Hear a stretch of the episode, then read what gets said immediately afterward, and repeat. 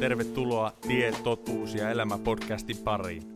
Tässä jaksossa kuulemme Alfin elämäntarinan, jossa hän kertoo muun muassa kokemuksistaan itämaisista henkisyysharjoitteista ja siitä, kuinka hän kohtasi elävän Jumalan. Alfin tarinan jälkeen keskustelemme aiheesta levottomat ja ahdistavat ajat. Kuinka omistaa rauha, lepo ja turva vaikeina ja haastavina aikoina. Tässä jaksossa. Otinkin sitten tämmöisen reikivihkimyksenkin. Oho. Sen takia, koska mä luin, että ne entisaikojen suuret mestarit oli ottanut tämän saman. Just. Ja mä halusin tietysti olla samanlainen. Ja se riitti saman tien.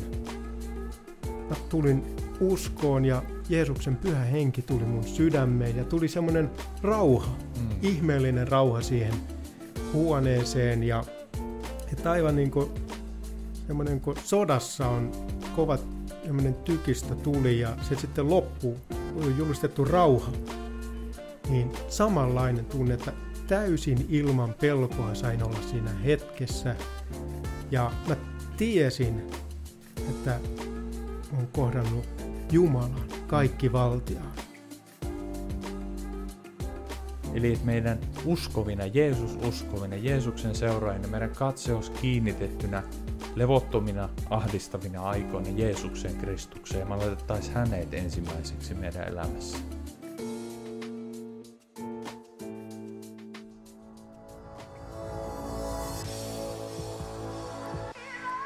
Tervetuloa kahvipöydän ääreen, jossa ajatukset lentää ja sana on vapaa.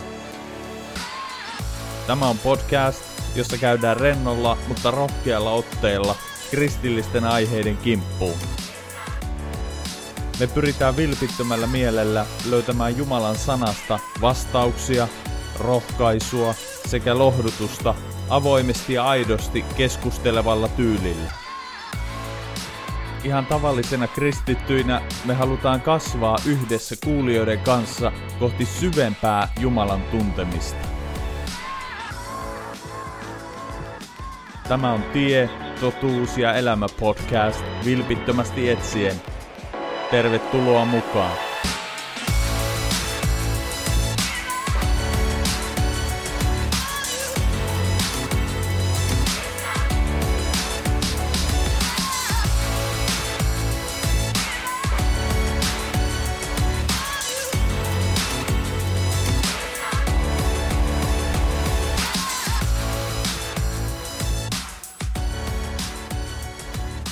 Tervetuloa, hyvät kuulijat, uuteen Tie, Totuus ja Elämä -jakson pariin.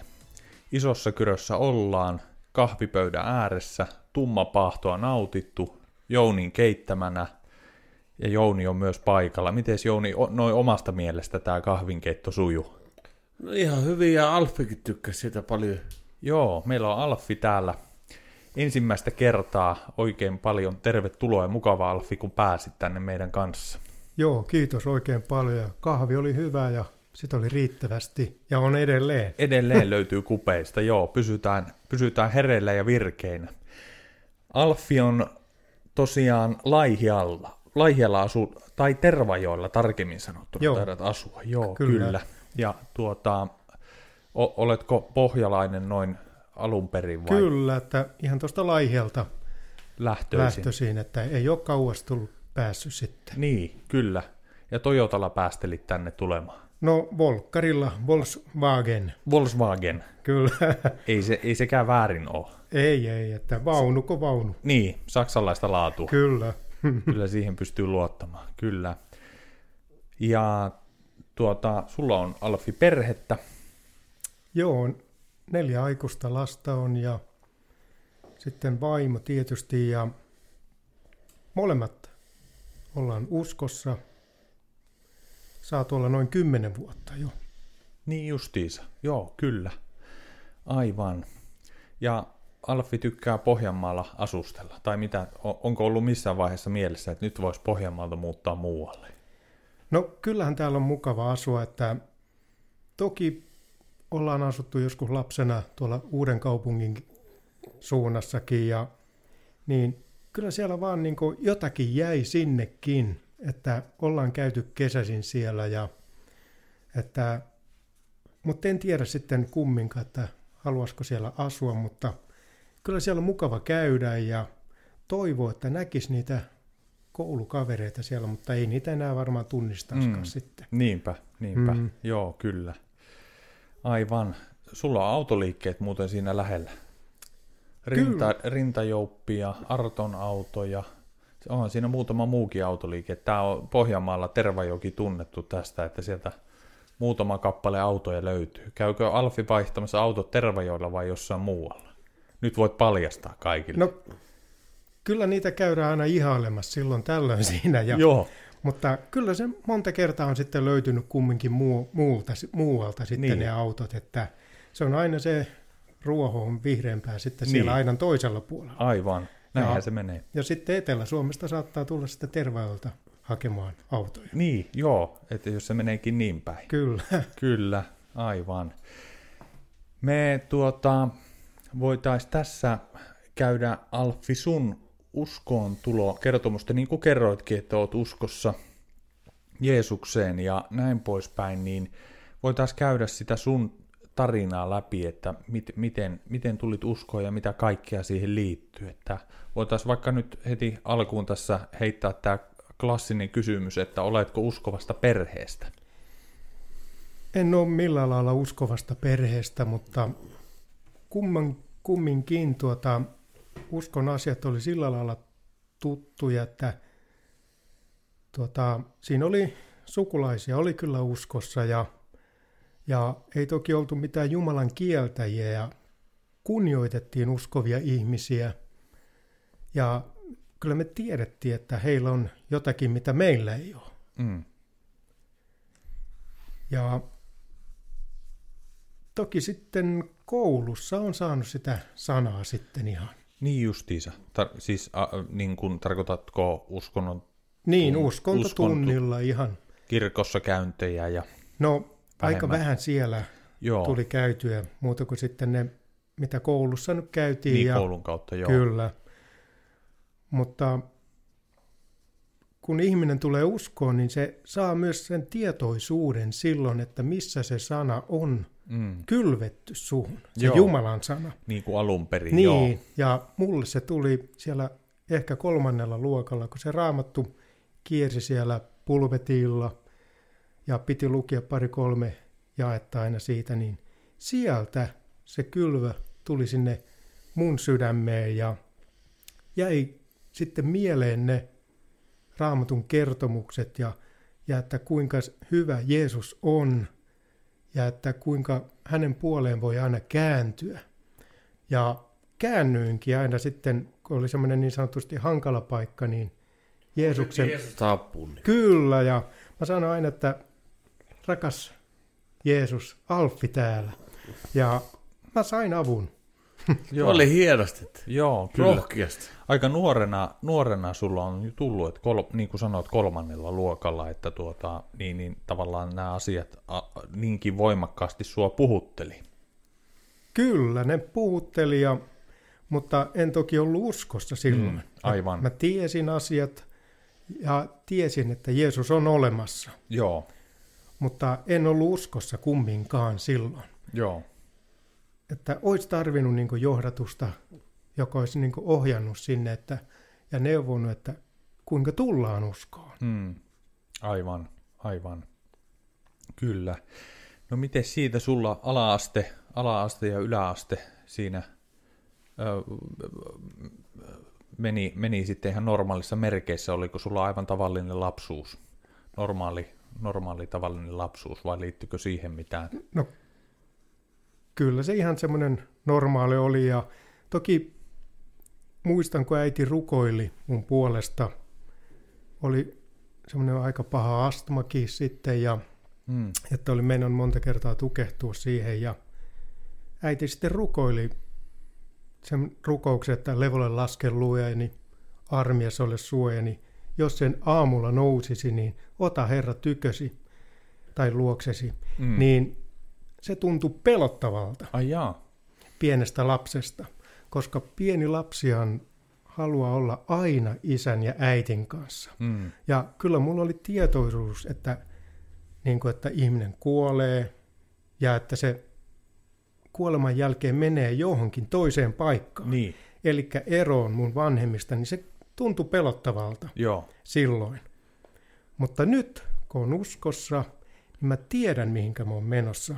Elikkä Jeesukseen luo, se ei ole pelottavaa ollenkaan se kuolema enää. Joo, aivan. Eli se on tuonut tällaisen pysyvän turvan. Ja ei ole niin kuin, tämä on varmasti niin kuin tämä kuoleman pelkokin ja näin, niin se on aika voimakas juttu ja semmoinen hankala asia, että kuinka sitä niin kuin edes lähestyy ja paljon varmasti on niin kuin tällaista ajatusta, että mistä sitä voi tietää, mitä kuoleman jälkeen tulee, että se monia varmasti pelottaa, monia ahdistaa, mutta mieluummin se niin kuin pyhitään pois mielestä, että no sitten sen näkee ja näin, mutta niin kuin tässä Alfi toit, niin kyllä siitä ihminen voi varmuuden saada. Kyllä se varmuus tulee siitä, kun ihminen uudesti syntyy ja saa Jumalan pyhän hengen sydämeen, että silloin avautuu ihmisellä se tietoisuus niin kuin näihin uskon asioihinkin, ja siitä vasta alkaa niin kuin tutustuminen siihen Jeesukseen. Aivan, kyllä. No miten sulla sitten minkä ikäisenä sitten koet sellaista oikein voimakasta Jumalan kutsua ja mitä asioita siihen niin kuin liittyy? Toki rippikoulussa oli jo semmoinen niin kuin tunsi, että Jumala kutsui. Joo. Mutta sen niin kuin pyyhki sitten pois mielestä ja oli sitten Vaikuttiko kaverit siihen, että pyyhki pois mielestä? Totta kai. Joo, ei ollut ketään uskovaa kaveria. Mm. Että oli vain aikuisia ja ne ei sitten sillä lailla oikeastaan... Ei uskalla, että mitä ne tuumaa ne kaverit. Joo, kyllä. Mutta kyllä tunsi sellaista Jumalan kutsua, mutta ajattelin, että sitten vasta siinä ennen viimeistä hengenvetoa, niin sitten vasta annan elämäni Jeesukselle ja sitten voin tulla niin sanotusti uskovaiseksi. Paljon varmaan ihmisiä ajattelee nyt tuolla tavalla justiin, että siirtää sitä. Kyllä, ajattelen, että mä joudun luopumaan kaikista, että mä menetän kaverit ja kokonaisen sen tulevaisuuden ja toivonkin, mitä luuli, että silloin omistaa. Mutta se on justiin päinvastoin, että siitä aukeaa se tulevaisuus ja toivo. Elämä ja ilo tulee. Niin. Kyllä, niin se on. Vaikka uskovan elämään mahtuu niitä surujakin ja hankaliakin hetkiä, mutta niissä ei tarvitse olla yksin. Ei, mutta se määränpää, mitä kohti kuljetaan sitten, että sitten ei olekaan kuoleman pelkoa, että se on voitto. Niin se on. Ja se pitää kulkea se koko matka. Niin. Se ihmiselämän matka. Niin, kyllä, loppuun asti. Mutta tulihan mulle sitten... Mä rupesin harrastaankin sitten tämmöisiä kaikkia itämaisia kamppailulajiakin siinä yhdessä vaiheessa, kun kiinnosti kumminkin nämä yliluonnollisetkin asiat. Ja mä halusin nähdä niitä oikein omalla kohdalla. Ja mä en nähnyt oikein niin kuin tarpeeksi. Jotakin mä näin siellä, mutta en tarpeeksi. Mä ajattelin, että mä kaivan niin kauan, että mä löydän. Ja nimenomaan näiden taistelulajien kautta? No, se ei tavallaan suoranaisesti siihen liittynyt. Toki mä luin kaikkia paljon siitä asiasta ja otinkin sitten tämmöisen reikivihkimyksenkin. Oho. Sen takia, koska mä luin, että ne entisaikojen suuret mestarit oli ottanut tämän saman. Just. Ja mä halusin tietysti olla samanlainen. Okei. Okay. Ja toki siihen oli sitten ihan semmoiset niin kuin terveydellisetkin syyt, minkä takia mä otin sen, koska mulla oli selkäkipuja. Ja mä halusin niin kuin hoitaa sillä itseä ja myös muitakin ihmisiä, jos oli tarvetta. Niin just. Ja mä luulin, että se on niin kuin mä oon hyvällä asialla. Joo. Ja kun menin sinne vihkitilaisuuteenkin, niin siellä rukoiltiin Isä meidän -rukous. Ja se niin kuin hälventi sitten vielä sitä niin kuin epäluuloisuutta siitä asiasta. Ja siellä vaan opetettiin, että kun tämän vihkimyksen ottaa, niin avataan kanavat. Valhetta tavallaan. Valhetta aivan täysin, että puhuttiin energioista ja maailmankaikkeuden puhtaimmista energioista, mutta ne on täyttä satua ja silloin ollaan pimeyden henkien kanssa tekemisissä. Ja ei kukaan siellä ollut tietoisesti palvelemassa niitä asioita, vaan ne ihmiset, mitä mä kohtasin siellä, ne oli tosi sydämellisiä ja halusi auttaa pelkästään toisia ihmisiä. Ja niin minäkin olin, niin kuin, halusin auttaa toisia ihmisiä kans siinä, mutta siinä vihkitilaisuudessa sananmukaisesti se oli henkilökohtainen se vihkitilaisuus ja tehtiin jokaiselle erikseen ja siinä tulee ihmiseen semmoinen pimeyden henki. Ja se rupeaa johdattamaan sitten ihmistä eteenpäin, että sielun vihollinen jäljittelee meidän Herraamme Jeesusta Kristusta. Toiko se valherauhaa? Ei minkäänlaista. Että se ei tuo rauhaa koskaan. Mutta sellaista valhemaista, niinkö? Jostakin voi tulla. Niin, että koitko siinä semmoista niin kuin jotain yliluonnollisia kokemusta? Kyllä mä tiesin. Oliko ne positiivisia ne sun kokemukset? Mä tiesin, että nyt että musta on tapahtunut muutos. Okei, joo. Ja koitko se positiivisena siinä hetkessä? No silloin tietysti tunsin. Että nyt on mahtavaa. Joo, juttu. Että nyt on joku ovi on auennut. Niin. Mutta mä en tiennyt, että se ovi johtaa sinne pimeyteen. Aivan. Että siellä ei valo paista. Aivan. Sehän tuntuu varmaan mahtavalta sellaiselta, hienolta. No, siinä oli tavallaan uutta sitten ja jännää. Joo. Mutta oliko pelottavaa, oliko sellaista tunne, että onkohan tämä oikein? Kyllä, se tuli mieleen. Joo. Mä muistan, kun mä olin siinä sohvalla ja kotona ja vaikka mä en nyt oikein tavannut jutella Jumalalle, niin mä sanon, että rakas Jeesus, jos tämä ei ole sinusta, niin ota tämä pois. Mutta Jumalan tarkoitus oli kumminkin niin, että mä saan uudesti syntyä ja vapautua sen kautta. Että jos Jumala olisi ottanut siinä vaiheessa sen pois minulta, niin mä en olisi lähestynyt Herraa sitten. Mutta kun mä tulin uskoon, niin mä vapauduin tästä asiasta. Se lähti minusta pois se, mikä minulle oli silloin laitettu, ja minun tuli toinen henki, Jumalan pyhä henki. Ja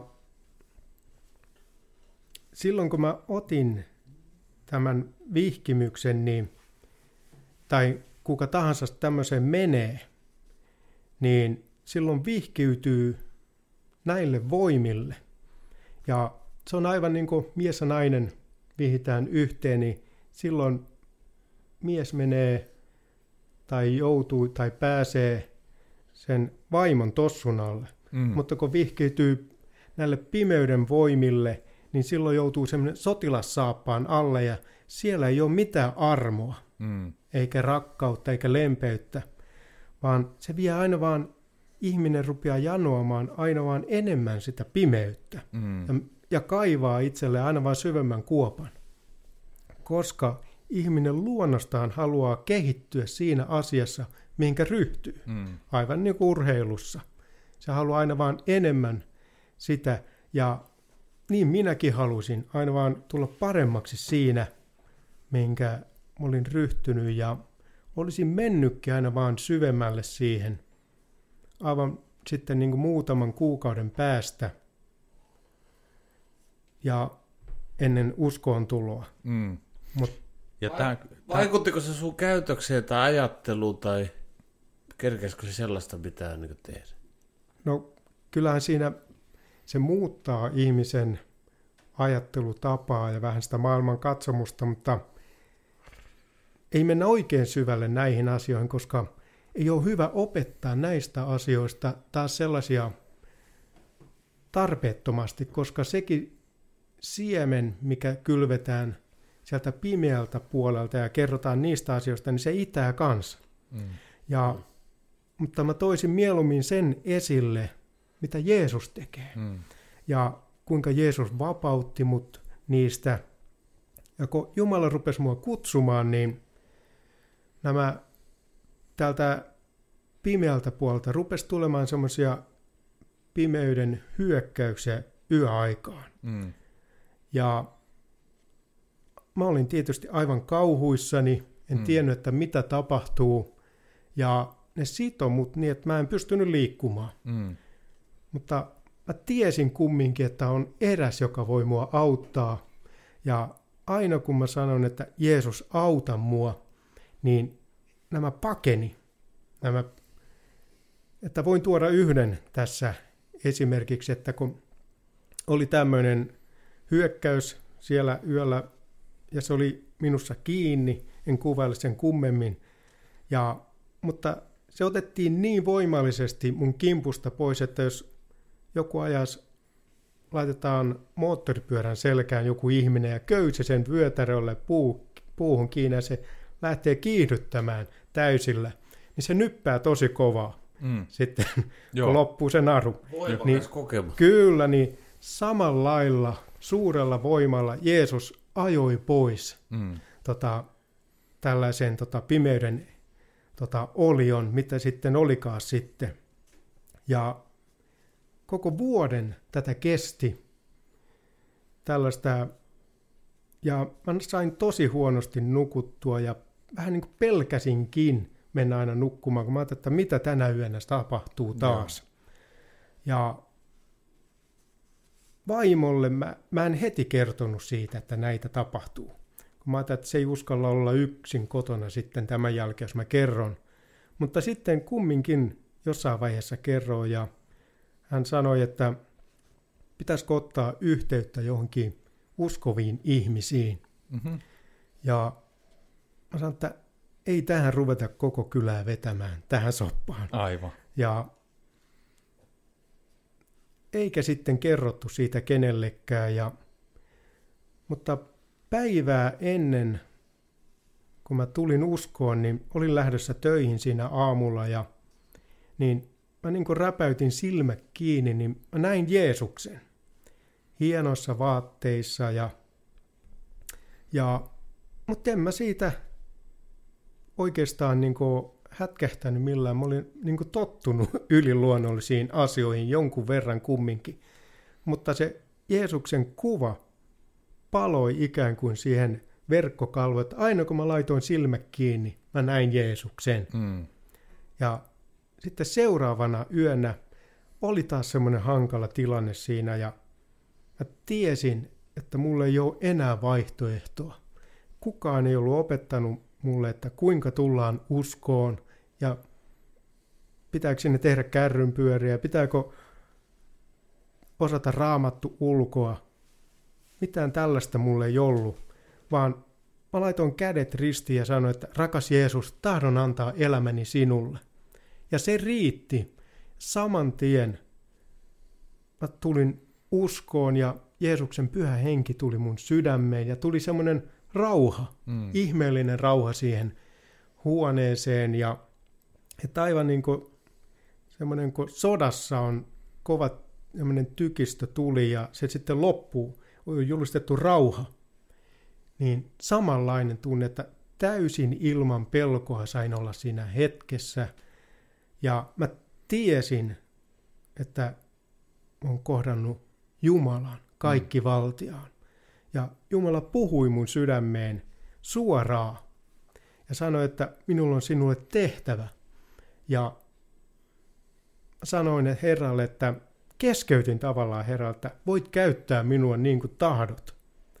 Ja Jumalalla onkin jokaiselle erityislaatuinen tehtävä, joka lähtee seuraamaan häntä. Ja tämä on ollut aivan ihmeellistä aikaa tämä lähes 10 vuotta, mitä on saanut olla Jeesuksen oma. Ja mä tiedän, että mä oon uskossa. Mm. Ja mulla on semmoinen pelastusvarmuus. Mä tiedän, että jos mä ummistan silmäni viimeisen kerran, että mä oon silloin Jeesuksen luona. Ja mä saan viettää iankaikkisen elämän hänen kanssaan. Ja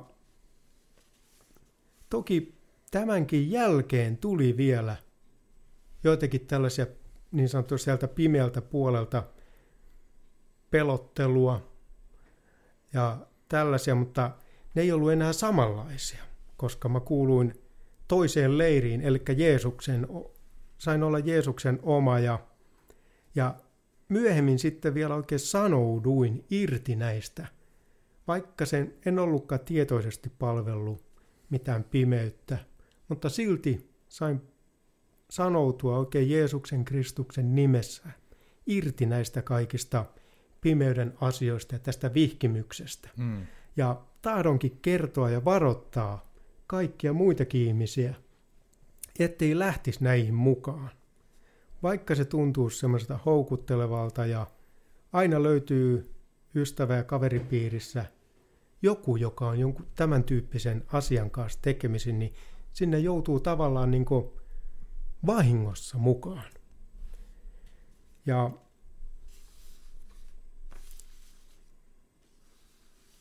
toki meillä on ne omat hankaluudet sen uskontulon jälkeenkin, mutta ne ei ole koskaan samanlaisia kuin jos en olisi ollut uskossa. Mm. Ja on monenlaisia asioita, jotka vie tämän samaan lähteelle. Niitä on lukematon määrä, mutta niillä on vain eri nimi. Mm. Mutta on vain yksi tie, joka vie sitten niin kuin Jeesuksen luo, ja se on Jeesus Kristus on se tie ja kallio, mitä tietä meidän tulee kulkea, ja vain hänen kauttaan me saadaan niin kuin semmoinen iankaikkinen elämä. Ja nyt kun me ollaan tässä pöydän ääressä, ja me ollaan kaikki saatu maistaa sitä ihanaa uutta elämää, minkä Jeesus voi tarjota, niin me ollaan heti niin kuin samalla aaltopituudella. Me puhutaan samoista asioista, koska meissä on sama henki, Jumalan pyhä henki. Ja tässä muutama päivä sitten olin töissä, niin mä tapasin tällaisen uskovan miehen ja menin korjaamaan hänen semmoista nettikaapelia. Puu oli kaatunut siihen päälle, oli sähköjohdot ja kaikki mennyt poikki, niin tämä mies sanoi, että hänellä on suhteet tuonne yläkertaan kunnossa, kun puu ei kaatunut talon päälle. Mä ajattelin, että mulla on kans. Ja mä ajattelin, että hän vaan sanoo näin, niin kuin että tavataan sanoa. Mutta kyllä se äkkiä ilmeni siitä, että tämä mies on saanut antaa elämänsä Jeesukselle. Ja tämä mies kuule, niin se oli tullut uskoon sitten monta 10 vuotta sitten, ja se halusi näyttää mulle erään kiven. Ja siihen kiveen se oli valannut sitten sementistä semmoisen niin kuin laatan tapaisen, ja se oli kaivertanut siihen päivämäärän, koska hän on tullut uskoon, ja hän oli tullut uskoon 91 vuonna. Ja yleensä sen muistaa, koska on tullut uskoon, mutta ei toki aina. Ja se mun uskoontulopäivä on 15.4.2010. Ja tämä mies oli oikein, mä kysyin oikein häneltä luvan, että saanko mä kertoa tästä eteenpäin, että sä oot kaivertanut oikein tai piirtänyt sen tänne kiven päälle sun uudesti syntymisen päivän, niin hän antoi, että totta kai hyvistä asioista saa aina kertoa ja pitääkin kertoa. Maailman iso juttu tavallaan. Kyllä se on. Joo. Tuo on ihan mielenkiintoinen, Alfi, tuo sun tavallaan tuo tausta tuohon ja se, kuinka Jumala sua kutsui. Ja niin kuin me tiedetään, niin monta kuin on meitä uskoon tullut, niin monta erilaista uskoontulokertomusta ja mitä sanoisit sellaisille, Alfi tai Jounikin tietysti, niin tämmöinen ajatus, että täytyykö odottaa sellaista voimakasta kohtaamista Jumalan kanssa tai jotain ilmestystä, että voi todellisesti pelastua ja tulla uskoon, että jos joku sanoo, että mulla ei ole mitään semmoista yliluonnollista kokemusta, että kun multa puuttuu tällainen kokemus, niin onko mun usko aitoa, niin mitä kommentoisitte tähän? Ei tarvitse odotella. Jeesus on aina tavoitettavissa ja Jeesus odottaa vaan sitä meidän askelta. Että niin kuin Jeesus ei tule kenenkään elämään niin kuin ilman kutsua, vaan hän tahtoo aina saada luvan. Ja silloin hän odottaakin semmoista aitoa rakkautta häntä kohtaan. Ihmisen pitää itse antaa lupa, että tule nyt Jeesus. Joo, kyllä. Voi siirtää, että nyt ei ole hyvä, että mä oon liian huono vielä. Että mennä sellaisena kuin on. Niin, kyllä. Joo, kyllä mä itsekin näin ymmärrän ja me ymmärretään niin kuin Raamatun perusteella, että Jeesus on kuollut kärsinyt jokaisen ihmisen syntien puolesta ristillä ja maksanut jokaisen ihmisen puolesta niin tuon syntivelan kuolemalla meidän edestä ja tuo pelastus ja tuo Jeesuksen antama uhri, jossa hän uhrasi itsensä, niin se on voimassa jatkuvasti ja se on kaikkia ihmisiä varten ja Jumala haluaa, että jokainen ihminen uskoisi Jeesukseen, tekisi parannuksia, kääntyisi Jeesuksen puoleen ja näin saisi synnit anteeksi ja uudesti syntyisi. Että välttämättä siihen ei liity voimakkaita tunteita tai mitään semmoista niin kuin voimakasta hetkeä, että se voi olla aivan tässä ja nyt, jos joku kuuntelee, niin arkisesti olla autossa tai kotisohvalla tai lenkkipolulla tai oikeastaan missä hyvänsä. Vaikka uimahallin pukukopissa kuuntelee tätä podcastia nappikuulokkeilla, niin sydämestään kääntyä Jeesuksen puoleen ja huutaa Herraa avuksi, niin Herra pelastaa ja antaa synnit anteeksi ja uudesti synnyttää ihmisen, niin kuin sä Alfit tässä sun kertomuksessa ja uskoontulokertomuksessa niin hienosti tuli esille, että se on se sama asia. Jumala haluaa samalla tavalla jokaisen ihmisen pelastaa ja antaa sen uuden hengen. Kyllä, ja siinä niin kuin saa mielen uudistuksen. Joo. Että sen jälkeen ihminen ei enää voi niin kuin mielessäänkään kirota toista ihmistä, koska tietää, että jokainen ihminen on Jumalan luoma ja jokaisen ihmisen Jumala tahtoisi pelastaa. Kyllä. Ja niin kuin sä sanot tuosta pukukoppijutusta ja autosta, niin vaimo tuli autossa uskoon, kun ajettiin tästä Laihalta, lähdettiin Tervajolen siinä välillä. Just 80 vauhdissa ja Toyotalla.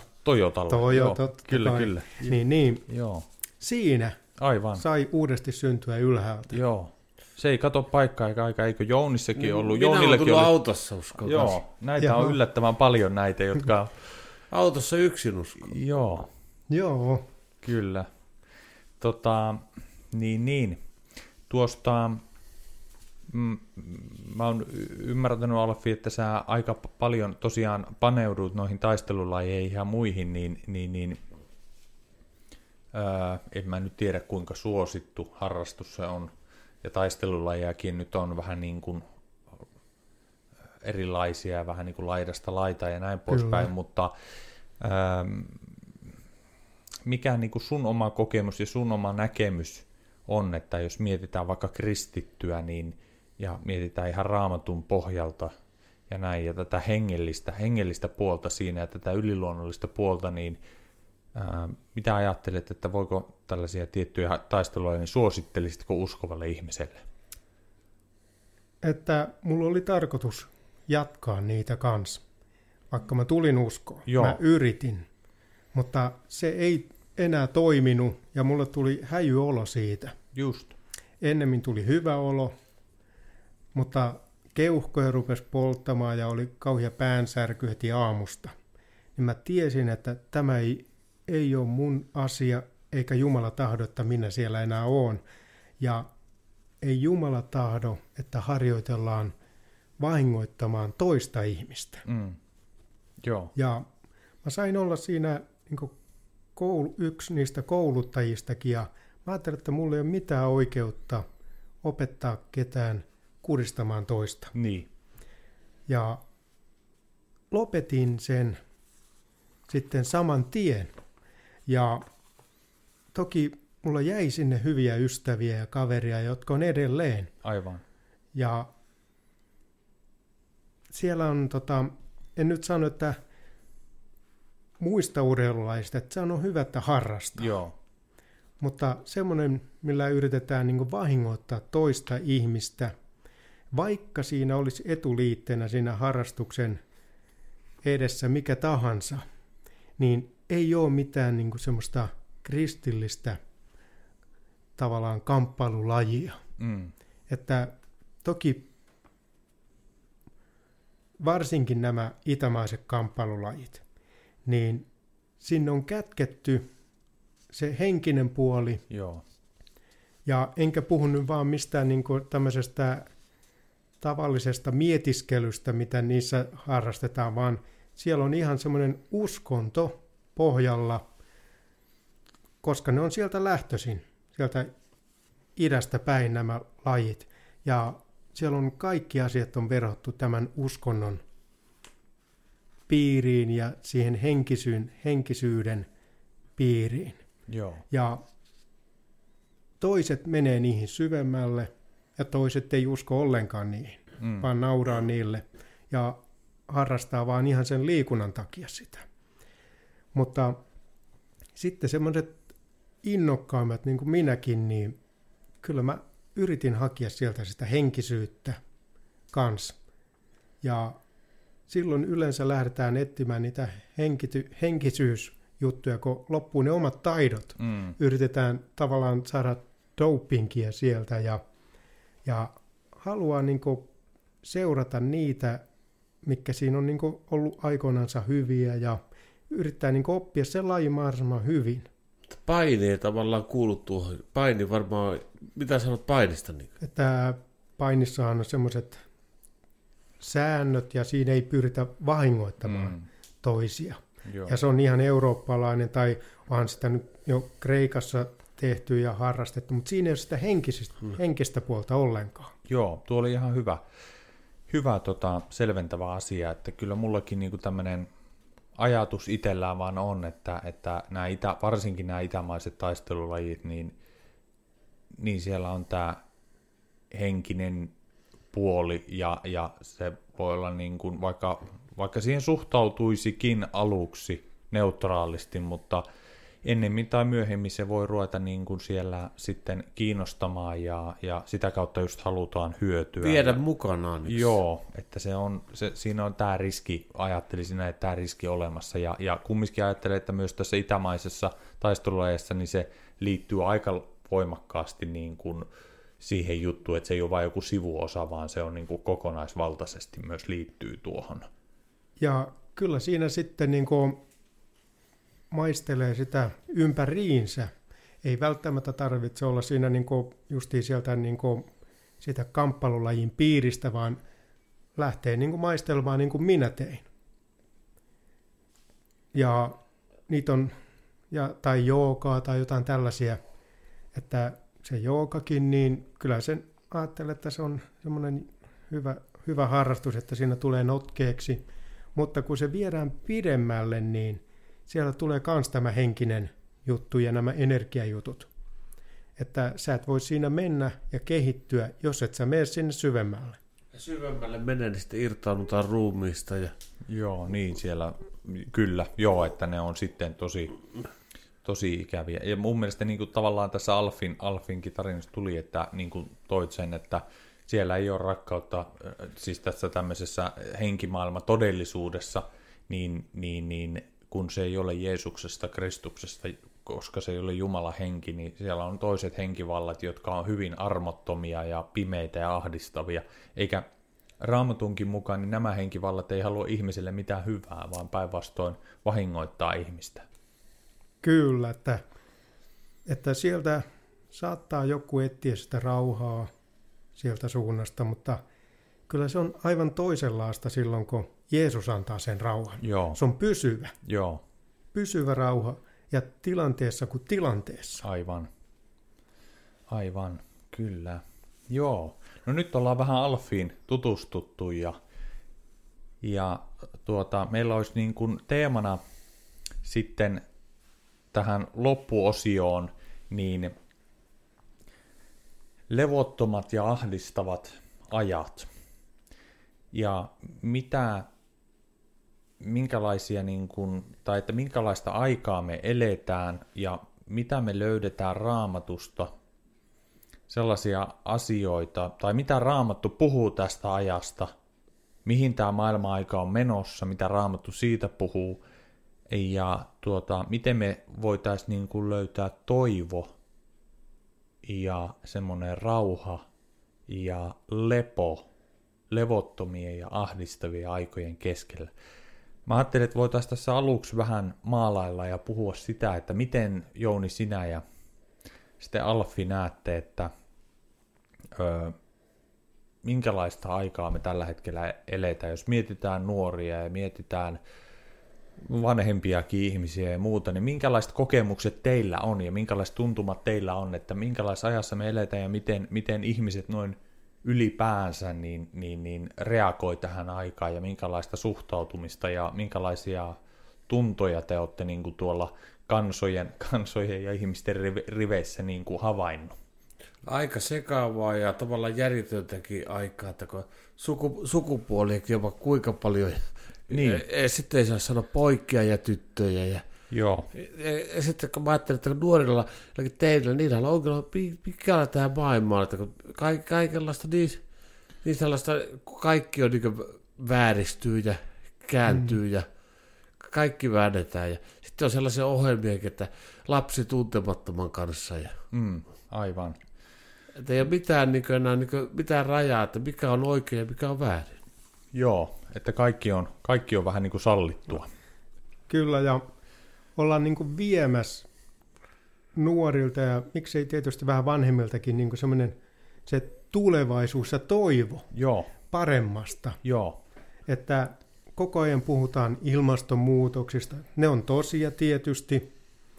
Ja on tietysti tämä korona, ja on työttömyyttä, ja on sotia. Ja, mutta kun niistä puhutaan päivittäin, eikä ole semmoista niin kuin valon pilkahdustakaan ihmisten elämään, mitä antaa, niin kun ajattelee, että miltä nuorista tuntuu tässä ajassa elää, ja kuinka varmaan moni pelkää niin kuin kasvaa aikuiseksi. Kauheaa hätää ja pahoinvointia, ja sitten on psyykeongelmia paljon. Ja. Niin, kyllä. Kyllä. Pelekoa ja ei ihmekään, kun uutisista katsoo niin kaikkia ja vaikka mitään. Aivan. Kyllä, ja nuorten vanhemmilla on sama huoli ja murhe omista lapsista, että mihinkä hänen lapsensa jää tähän aikaan. Että kun tuntuu aina vaan menemään huonommaksi nämä ajat. Miten rakentaa lapsi tulevaisuus? Niin, justiin. Joo, kyllä. Joo, kyllä se on niin kuin, jos mietitään ihan ketä tahansa vanhempia, ja sitten jos mietitään, tai mitä te ajattelette, että kristittyjä perheitä, uskovia vanhempia, jotka haluaa elää Jumalan sanan mukaan, kristillisten arvojen mukaan, jotka haluaisi kasvattaa lapsensa Jumalan tuntemiseen ja Jumalan pelkoon ja semmoiselle Jumalan sanan niin kuin pohjalle, niin vaikea tässä ajassa. Joo, että mitä te ajattelette, että onko se mahdollista? Heitetäänkö tällainen kysymys? Onko mahdollista kasvattaa lapset tässä ajassa? Ja mitä teillä tulisi mieleen sellaisia niin kuin ajatuksia ja vinkkejä, mitkä olisi semmoisia niin kuin avuksi tähän lasten kasvattamiseen ja Jumalan tuntemiseen? Niin. Kyllähän se kysyy vanhemmiltakin semmoista viisautta. Ja ei me aina osatakaan olla oikein viisaita ja sanoa niitä niin sanottuja viisauden sanoja omille lapsillemmekaan. Mutta kyllä se on mahdollista kasvattaa omat lapset siihen Kristuksen tuntemiseen ja kertoa näistä asioista. Toki jokainen tekee sen oman päätöksensä sitten, kun on valmis avaamaan sydämensä Herralle. Aivan. Ja että lapset ja nuoret ainakin tietäisi sitten, että mikä on oikein ja väärin. Että kun se on nykyään, se ei ole enää niin selvää, että mikä on oikein ja väärin, niin tuoda esille, että mikä on Jumalan mielipide, ja Jumalan mielipide on aina oikea, niin sieltä täältä Raamatusta löytyy se täystotuus, ja sieltä löytyy se, kuinka meidän tulisi elää, ja se suoristaa nämä vääryydet, mitä on nykyaikana. Aivan. Melkein kaikki on sallittua. Joo. Eli sieltä me löydetään niin kuin selkeät, yksinkertaiset ohjeet ja se arvomaailma omaan elämään ja perheiden elämään, lasten elämään. Ja, mitä mulle tuli mieleen tämmöinen, että seurakunta yleensä on niin kuin merkittävässä roolissa kaikessa tässä. Että jos vanhemmat sitoutuu seurakuntaan ja uskovien yhteyteen ja sitä kautta niin kuin omalla, vaikka ei välttämättä ole aina sanoja, mutta omalla esimerkillään niin kuin osoittaa sen lapsille ja läheisille ihmisille, että seurakunnassa on niin kuin hyvä olla. Seurakunnassa me kuullaan Jumalan sanaa, seurakunnassa uskovien yhteydessä me rukoillaan yhdessä ja se on niin kuin valtava semmoinen tuki ja apu jokaiselle kristitylle. Ja sitten ajattelen näin myös, että uskon, että lapset niin kuin sitä kautta tulee varmasti tavalla tai toisella kontaktiin muiden uskovien kanssa. Että mitä ajattelet tässä seurakunnan tärkeydestä niin kuin liittyen tähän perhe-elämään ja lasten kasvattamiseen? Kyllähän siellä sitten muotoutuu lapsillekin semmoinen määrätynlainen hyvä ystäväpiiri. Joo. Jolla on oikeat semmoiset elämän arvot. Aivan. Ja se on hyvä paikka lapsella kasvaa. Ja turvallinen paikka. Ja kun me saadaan tulla uskoon uudesti syntyä ylhäältä, niin kuin Jeesus opettaa, niin me tarvitaan, ja ihminen janoaa toisten uskovien seuraa. Sitä ei niin kuin tarvitse ajaa sinne seurakuntaan, vaan ihminen menee itse sinne ja on aina tervetullut sinne. Aivan. Ja otetaan avosylin vastaan, muistaa omallakin kohdalla, niin, mutta otettiin vastaan aivan niin kuin kuninkaallinen täällä Isossa Kyrössäkin helluntai-seurakunnassa. Ja mä sain oikein tuntea vaimoni kanssa, että me ollaan jotain erityisiä. Joo, aivan. Vaikka ei me oltu mitään erityisiä, mutta toki olimme juuri tulleet uskoon ja tämä, vaikka me mennään mihinkä seurakuntaan, niin se vastaanotto on aina samanlainen. Se on hyvä ja semmoinen lämmin ja miellyttävä. Aivan. Kyllä tuo seurakunta on niin kuin tärkeä verrattuna sitten koulumaailmaan. Niin kaikella tavalla vääristää lapsille niin evoluutiota. Kaikella tavalla opetetaan niin väärään suuntaan. Sitten tulee seurakuntaan, niin sitten saat vähän tasapainoa, ettei ihan vääristä. Niin, toisenlaista näkökulmaa sieltä. Ja kyllähän seurakunta kuitenkin, niin kuin Raamattu puhuu tämmöisellä hienolla niin kuin kuvauksella seurakuntaa, että se on Kristuksen ruumis. niin on valona ja suolana ja Jumalan sanan ylläpitäjänä tässä ajassa ja tässä maailmassa. Kyllä, ja siellä on niin kuin, ne käytetään Raamattua, Jumalan sanaa, siellä on niin kuin se totuus. Ja se sana on muuttumaton, ja se ei niin kuin mukaudu tämän maailman mielipiteisiin ja muoti-ilmiöihin. Aivan. Että se pysyy samanlaisena, ja kun me pysytään siinä Jumalan sanassa ja totuudessa, niin me ei koskaan astuta tieltä ulos silloin. Aivan, kyllä.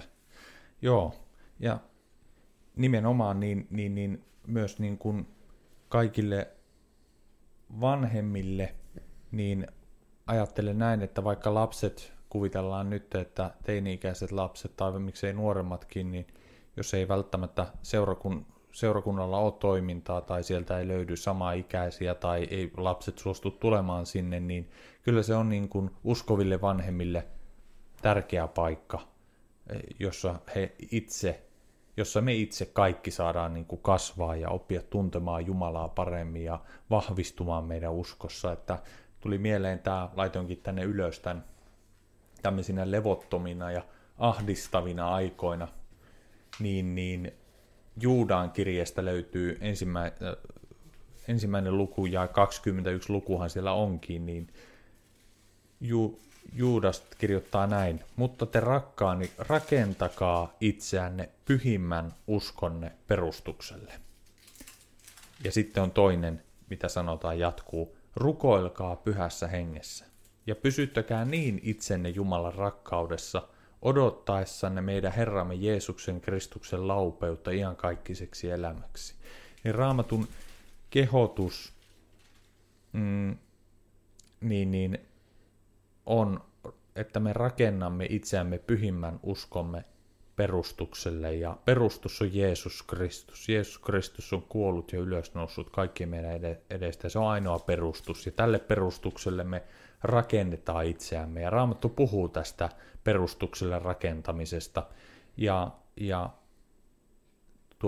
Tuo rakentaminen, niin ihan niin kuin selvästi Raamattu ohjaa meidät rakentamaan tälle Kristusperustalle, antaa tiettyjä suuntaviivoja, kuinka se tapahtuu. Pyhien yhteys, uskovien yhteys ja seurakuntayhteys, tarkoittaen samaa asiaa. Jumalan sanan kuuleminen. Seurakunnassa on henkilöt, jotka opettaa Jumalan sanaa, ja siellä on paljon eri-ikäisiä uskovia ja erilaisilla lahjoilla varustettuja uskovia, jotka on rohkaisemassa ja toimimassa erilaisilla armolahjoilla, jotka rohkaisee meitä ja virvoittaa meitä. Ja näiden lahjojen kautta ja tämän Raamatun sanan opetuksen kautta Jumala haluaa meitä jokaista virvoittaa ja ravita ja kasvattaa. Ja sitä kautta me saadaan rohkaisua ja lohdutusta. Ja sitten tämä toinen: rukoilkaa pyhässä hengessä. Ja tämä rukous on myös tosi tärkeä, että seurakuntayhteys, Jumalan sanan kuuleminen ja rukoilu pyhässä hengessä. Mitä ajattelette tästä, että me niin kuin pysytämme itsemme näin Jumalan rakkaudessa, niin kuinka monta kertaa teillä omalla kohdalla, minkälaisia kokemuksia teillä on, että on kamppailua rukouksen kanssa, Jumalan kasvojen edessä viipymisen kanssa tai uskovien niin kuin sillä, että mennään uskovien yhteyteen, niin minkälaisia kamppailuja te olette henkilökohtaisesta uskoelämästä näissä asioissa niin kuin käynyt? Ja toki jokaisella uskovalla on eri vaiheita siinä uskon elämässä. Joo. Että siellä arjen keskellä ja toki siinä voi olla sitten sellainen, että kun se usko ei aina tunnukaan miltään. Mutta vaikka se ei tuntuiskaan, niin me ollaan silti Jumalan omia, ja Herra ei jätä meitä hetkeksikään yksin. Ja ei ole meidän kanssa vaan sitten siellä seurakunnassa sunnuntaisin, vaan hän on heti siitä aamusta, kun me avataan silmät, niin me saadaan olla Jeesuksen kanssa. Ja kun me suljetaan illalla silmät, niin silloinkin hän on meidän ja valvoo meidän untamme. Että monta kertaa tietysti on sellaisia vaiheita, että ei se rukous aina maita. Joo. Että tuntuu, että ne rukoukset putoaa tuohon omille varpaille. Niin.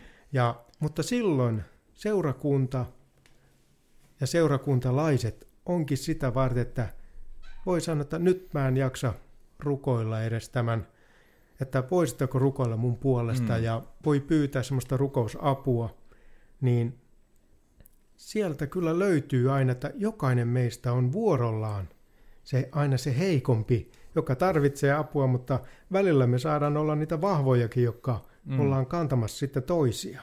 No, toisin sanoen, niin välillä niin mulla ainakin, että on niin tunteet, että on niin lähempänä Jumalaa ja välillä on kauempana, Jumala on kaukana, mutta ainahan se kuitenkin on yhtä lähellä ja joo. Niin siinä välillä tuntuu, että ei tämä mitään. Ja sitten jos ei uskovien, sitten pikkuhiljaa voi jäädä Raamatun luku vähemmälle ja rukoilu ja sitten uskovien yhtiön kokouksessa käynnit, niin sitten kaikki on uudestaan vaikeampaan aloittaa. Mutta uskoelämän aikana välillä voi jäädä ne vähän ja sieltä aina noustaa. Joo, aivan.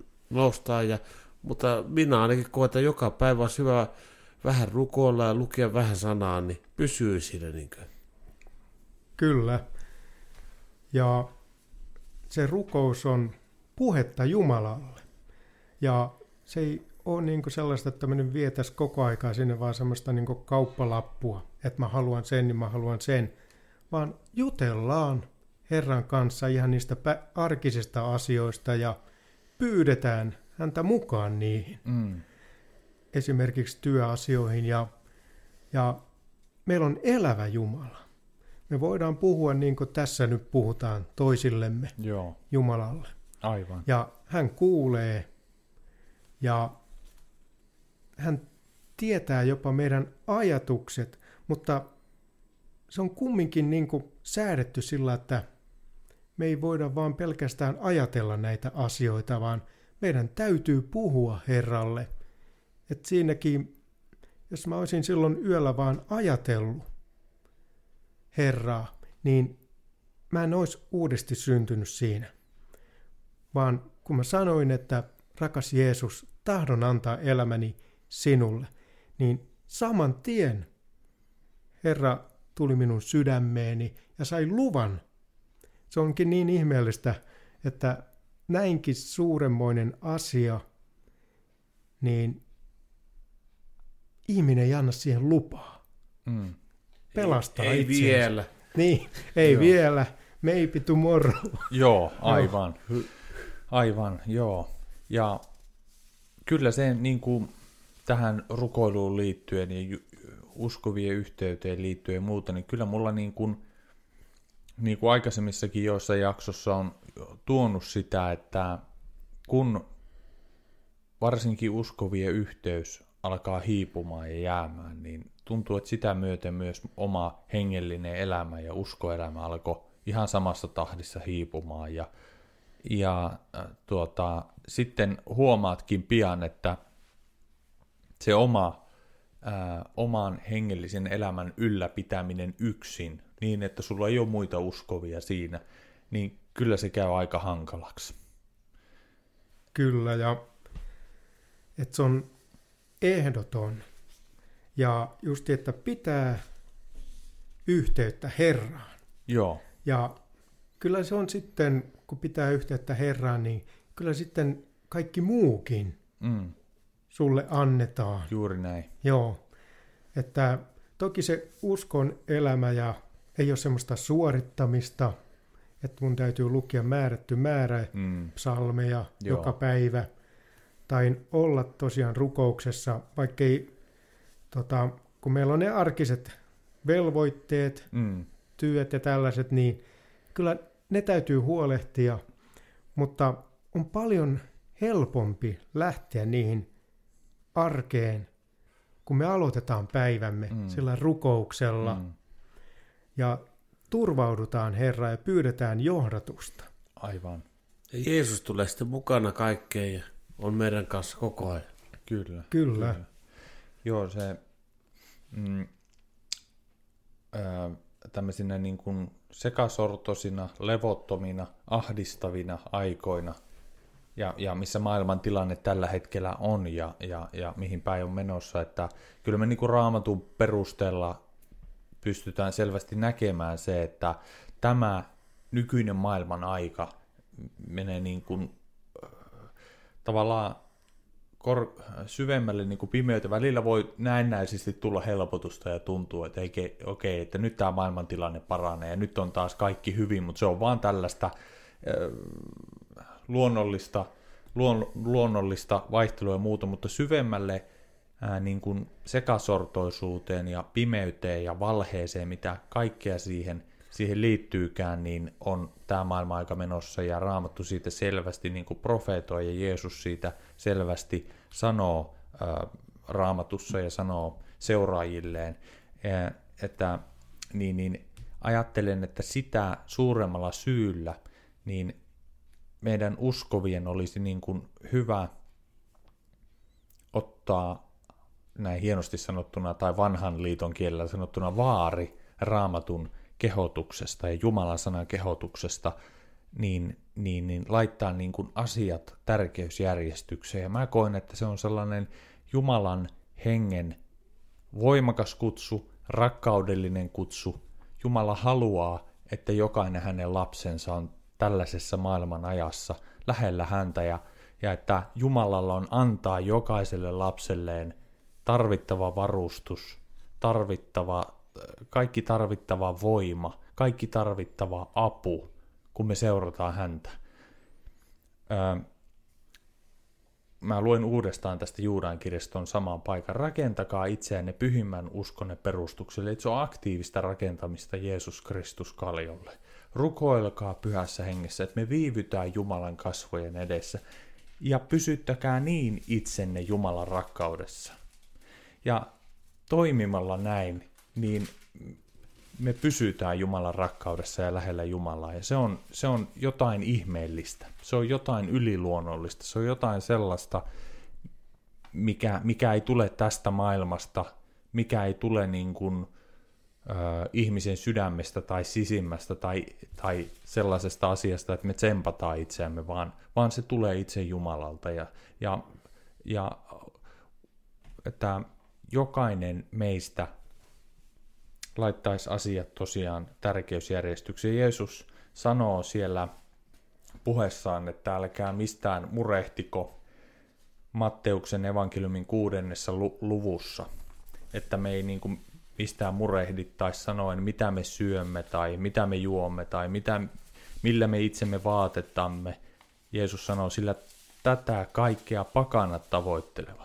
Teidän taivaallinen isänne kyllä tietää teidän kaikkea tätä tarvitsevan, siis kaikkea tätä maallista. Jumala tietää, että meidän pitää huomenna syödä ja kyllä juoda ja meidän pitää talvella saada vaatetta päälle.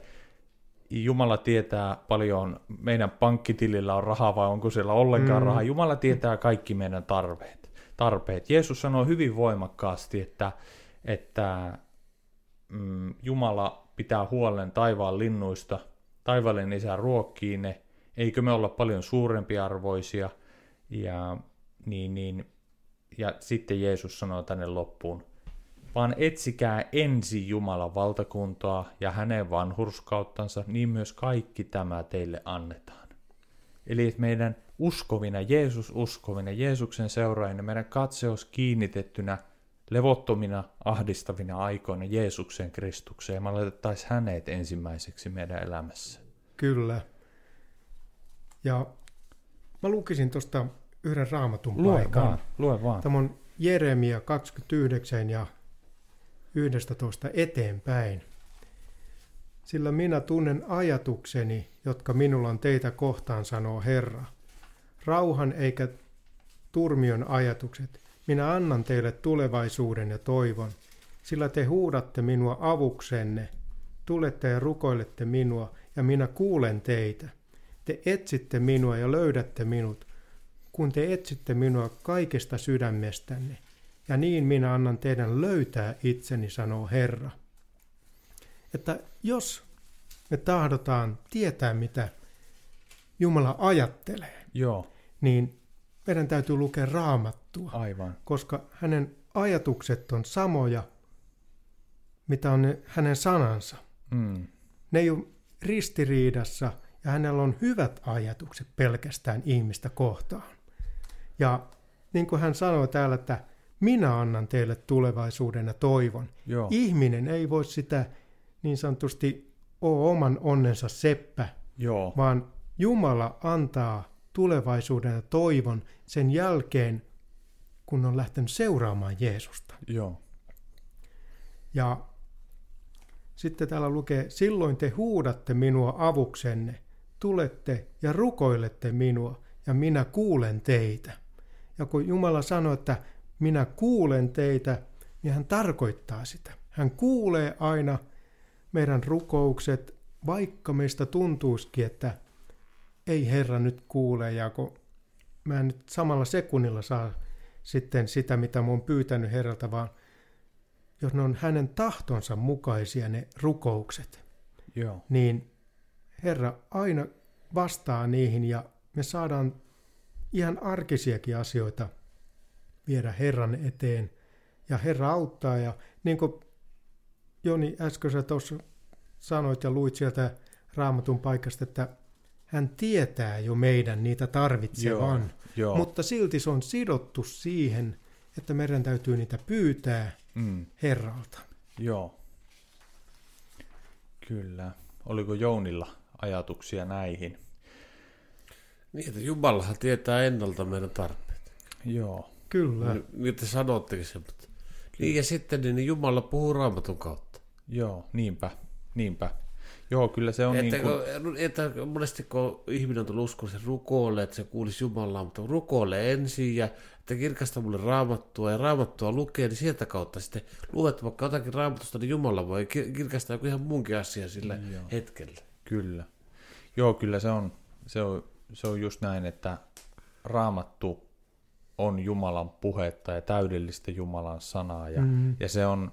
Uskoelämästä tulee todella rikasta, mitä enemmän me vietetään aikaa Raamatun sanan äärellä, elävän Jumalan sanan äärellä, toisten uskovien kanssa ja seurakuntayhteydessä ja Jumalan sanan kuulemisessa ja itse tutkimalla sanaa ja näin, niin tuo sana vaikuttaa. Se ei ole vain sellaista pääntietoa, vaan siinä on, tässä Jumalan sanassa on voima ja se ravitsee meitä ja antaa meille näin sanotusti, että antaa meille niin kuin eväitä, antaa meille voimaa, ravitsee meitä tähän päivään ja tuleviin päiviin. Kyllä, mutta kun muistaa silloin, kun ei ollut uskossa ja yritti lukea sitä meidän vihkiraamattua, niin ei se kolahtanut millään. Ja totta kai sen aukas sitten sieltä, kun lueteltiin vaan, että eli niin kauan ja kuoli pois. Mä ajattelin, että eihän tässä ole niin mitään tolkkua tässä, ja laitoin kiinni. Mutta sen jälkeen, kun sai tulla uskoon, niin se Jumalan sana aukeaa. Ja niin se on tarkoitettukin, että se aukeaa se sana aivan eri lailla silloin uskovalle. Ja me saadaan luottaa siihen, että siinä perusevankeliumissa on se Jumalan voima, ja sen perusevankeliumin sain minäkin siellä koulussa. Vaikka olin pieni lapsi, niin minä ymmärsin sen, että Jeesus voi auttaa ja pelastaa. Ja vain hän voi antaa sen iankaikkisen elämän.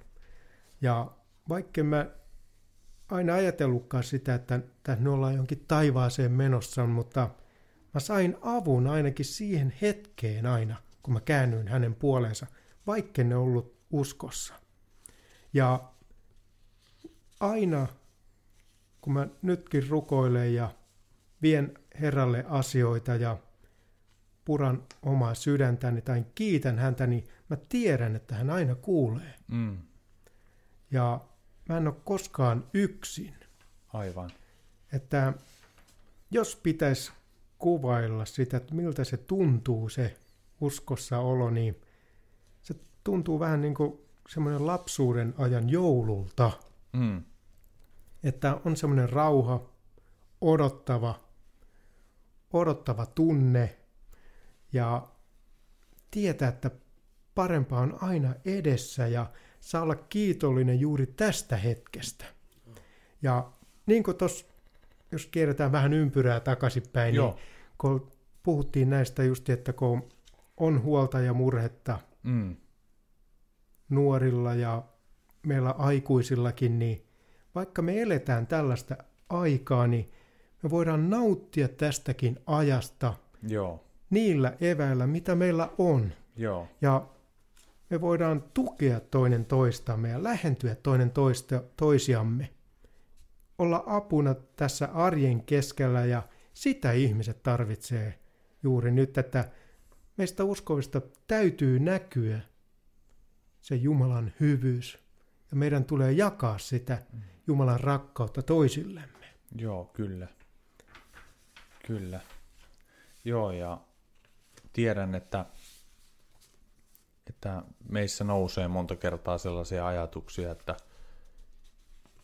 minussa ei näy se rakkaus ja minä en osaa rakastaa ja minulla ei ole mitään ja mä oon ollut heikko kristitty ja huono kristitty ja huono todistus Jeesuksesta ja näin, niin tiedän, että omasta kokemuksesta ja on paljon muidenkin kuullut tätä puhuvan tällaista puhetta, että näin on ja miten nyt tässä niin ajattelisin, että kuitenkin loppujen lopuksi, että Jeesus on tullut pelastamaan meitä syntisiä.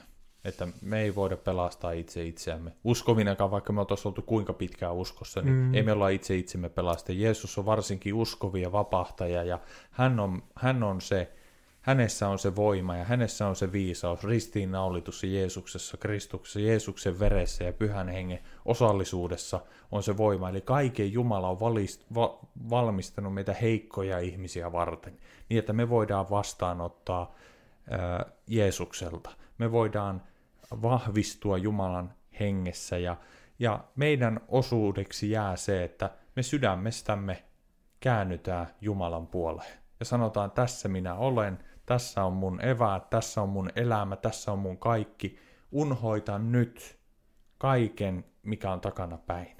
Jeesuksen veri puhdistaa kaikesta synnistä ja en muistele sitä, mitä oli takana päin, vaan nyt tahdon, jos siltä tuntuu, niin, ja voisi sanoa näin hienosti, vihkiytyä Jeesukselle. Antaa koko elämäni Jeesukselle, kaikki mitä mun elämässä on. Anna hänelle ja seuraa häntä koko sydämisesti. Ja hän vie meidät perille asti. Hän sen aloittamansa työn, minkä hän on aloittanut minussa ja meissä, niin hän vie sen päätökseen asti. Ja hän nostaa, kantaa ja pelastaa. Hänen veressään meillä on syntien anteeksi saaminen ja ikinä ei ole liian myöhäistä niin kuin lähteä seuraamaan Jeesusta. Monet varmasti voi myös ajatella tätä, että mä oon niin huonosti elänyt tätä uskovaa elämää, että mä enää kelpaa, mutta mä ajattelisin, että tällainen on vihollisen puhetta. Että vihollinen haluaa meidät uskovina masentaa. Ja erityisesti tällaisena aikana, että nyt ei enää kannata, että nyt on niin pahasti mokattu ja nyt on niin huonosti eletty ja nyt on niin heikko todistus ja sellaisia aikoja on tulossa ja kaikki nämä tällainen rummutus niin masentaa meitä ja tuo niin kuin taakkaa meidän elämään. Mutta Jumalalla, niin kuin tässä ollaan Raamattua käyty läpi, niin Jumalalla on meille hyvä suunnitelma. Kyllä. Ja hyvät ajatukset. Mulla Raamatusta vielä, että kato, Raamattu on mielenkiintoinen kirja, että sitä voi lukea uudestaan samoja juttuja, niin löytyy aina uutta. Niin aina on. Tulee uutta. Näin se on, joo. Mulla oli sydämellä ja mielessä tuo Raamatun paikka, kun löytyy 3 evankeliumista sama tapaus, kun Jeesus astui opetuslasten kanssa veneeseen ja sanoi heille, että menkäämme järven toiselle puolelle ja sitten he lähtivät vesille ja sitten kun he purjehti siellä, niin Jeesus nukkui. Ja sitten sille järvelle tuli voimakas myrskytuuli ja vene tuli vettä täyteen ja että he oli vaarassa. niin nämä opetuslapset tietysti, kun he oli tällaisessa valtavassa myrskyssä ja todella peloissa, ja he oli oikeasti vaarassa, heillä oikeasti oli hätä siinä ja näin, niin Jeesus nukkui siellä veneessä. Ja opetuslapset oli nähnyt Jeesuksen voiman, Jeesuksen auktoriteetin, ja he oli jollain tasolla oppinut tuntemaan Jeesusta ja hänen voimaansa. Ja nämä opetuslapset meni tietysti ihan paniikkiin ja meni ja herätti Jeesuksen sanoen, että me hukutaan. Ja täällä sanotaan Markuksen evankeliumissa, opettaja, etkö välitä siitä, että me hukumme. Vielä Jeesus oli kuitenkin näille opetuslapsille opettaja. Mutta jollain tasolla he oli kuitenkin nähnyt Jeesuksen auktoriteettia ja voimaa. Ja herättyä Jeesus nuhteli tuulta ja sanoi järvelle, vaikene, ole hiljaa, niin tuuli asettui ja tuli aivan tyyntä. Ja Jeesus kääntyi opetuslasten puoleen ja sanoi heille, että missä on teidän uskonne? Kuinka teillä ei ole uskoa? Ja opetuslapset valtasi suuri pelko, Raamattu sanoo, ja he rupesivat sanomaan toinen toisilleen, kuka onkaan tämä, kun sekä tuuli että meri häntä tottelevat. Ja tuo on varmasti ollut aika voimakas ja pelottava tilanne, että kuka on tällainen mies, joka sanoo yhden sanan, ja noin voimakas myrsky, joka riehui ympärille, ja me oltiin hukkumassa, niin tuli yksi käsky, yksi sana, niin tuli aivan tyveen sillä sekunnilla. Joo. Se on ollut varmasti pelottava ja voimakaskin kokemus, kuka tämä mies on. Ja Jeesus siis nuhteli opetuslapsia siitä, että missä teidän uskonne on. Että me, kun seurataan Jeesusta tässä ajassa, ja Jeesus sanoi, että mennään tuonne, ja sitten me ajaudutaan elämässä suuriin vaikeuksiin, suuriin ahdistuksiin ja suureen myrskyyn, niin voi vaikuttaa siltä, että Jumala nukkuu, eikä Jumala toimi, eikä Jumala tiedä, eikä Jumala tee mitään. Miksi tämä tilanne on nyt tällainen? Miksi on näin vaikeeta? Niin mä ymmärrän niin, että Jumala haluaa tämän sanan kohdan kautta ja tämän tilanteen kautta puhua meille, kun me ollaan Jeesuksen omia ja Jeesuksen lapsia. Niin hän on meidän kanssa ja hän tietää kaikki tilanteet aivan täydellisesti. Kyllä. Ja noilla opetuslapsilla tuolla veneessä, kun Jeesus oli heidän kanssaan, heillä ei ollut oikeasti mitään hätää. Siis niin kuin sitä, että Jumala olisi pitänyt heistä huolen. Ja sen tähden ja siksi Jeesus nuhteli heitä ja sanoi, että missä on teidän uskonne. Että jos ettekö te jo ymmärrä, että minulla on kaikki valta taivaassa ja maan päällä. Tietysti tuossa hetkessä opetuslapset ei täysin sitä vielä ymmärtänyt, mutta me ymmärretään. Jumalan henki asuu meissä ja me ollaan Jumalan lapsia ja me tiedetään, että kaikki valtias Jumala on meidän isämme. Hän on kaikkialla läsnä oleva, hän on aina luvannut olla meidän kanssa ja hän pitää meistä huoleen. Ja ahdistavina, myrskyisinä, pimeinäkin aikoina hän on sinun elämässä, joka olet Jeesuksen lapsia meidän elämässä. Tuntu kuinka pahalta tai vaikealta hyvänsä. Ja tällä tavalla luottamalla Jeesukseen ja uskomalla häneen, niin me saadaan todella niin kuin levätä ja saadaan rauhallisesti luottaa siihen, että Jumala pitää meistä kaikista huolen. Oliko teillä vielä ajatuksia tai sananpaikkoja tähän loppuun? Aikaa on taas kulunut semmoinen päälle tunti. Tunti on vierähtänyt. Viimeisiä sanoja, mitä haluaisitte sanoa teemaan liittyen? No tietysti se, että jokainen antaisi pelastaa itsensä. Joo. Ja kertoisi omilla sanoilla Herralle, että tahdon antaa elämäni sinulle. Niin, ja jotka jokainen on antanut pelastaa itsensä, niin lukisi Raamattu. Joo, aivan.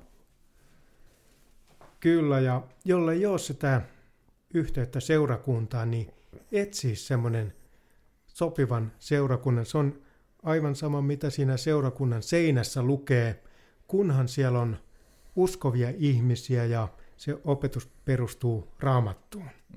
Niin se on oikea paikka uskovalle ihmiselle ja mennä rohkeasti vaan mukaan ja jokainen on tervetullut sinne. Ja jokainen meistä tarvitsee sitä Jumalan sanaa ja opetusta. Jopa ne, jotka opettaa sanaa, niin heidänkin täytyy olla välillään siellä kuunteluoppilaana. Ja sellainenkin, joka on tullut juuri uskoon, niin joskus hänkin voi opettaa semmoista vanhempaa uskovaa, koska Jumala puhuu jokaiselle. Aivan. Ja kun me rukoillen kuljetaan ja rukoillen aloitetaan se Jumalan sanan lukeminen, niin se avautuu ja Herra puhuu sieltä ja mitä Raamatun lehdillä on, niin me saadaan olla täysin varmoja, että se on Jumalan puhetta. Meidän ei tarvitse sitä epäillä. Aivan, kyllä. No meidän on hyvä tähän lopetella. Me halutaan tosiaan, niin tässä tuli selväksi, niin kutsua jokaista, joka kuuntelee. Niin jos et ole antanut elämääsi Jeesukselle ja et ole Jumalan lapsi, etkä ole varma tästä asiasta, niin nyt voit. Se todellakin kannattaa ja nyt voit kääntyä. Nyt on pelastuksen päivä ja nyt on oikea aika kääntyä Herran puoleen. Ja hän antaa kaikki synnit anteeksi ja puhdistaa kaikista synnistä ja antaa ihan kaikki se elämän. Jeesus rakastaa sinua. Ja sen verran vielä tahtoisin sanoa, että joka on ottanut jotain tämmöisiä reikivihkimyksiä tai sellaisia, niin sieltä ei pääse omin voimin irti. Ja sä et ole silloin irti niistä, jos sä et käytä. Sä ajattelet, että mä en käytä sitä, niin se ei ole minussa silloin. Mutta ainoastaan Jeesus Kristus voi vapauttaa niistä asioista. Ja silloin sä saat sen tulevaisuuden ja toivon. Sun elämässä on johdatus silloin siitä päivästä lähtien, kun sä saat uudesti syntyä. Joo, kyllä. No niin, tähän on hyvä lopetella. Siunausta kaikille kuulijoille ja kuullaan seuraavassa jaksossa ja me toivotetaan todella Jumalan siunausta. Heippa! Heippa!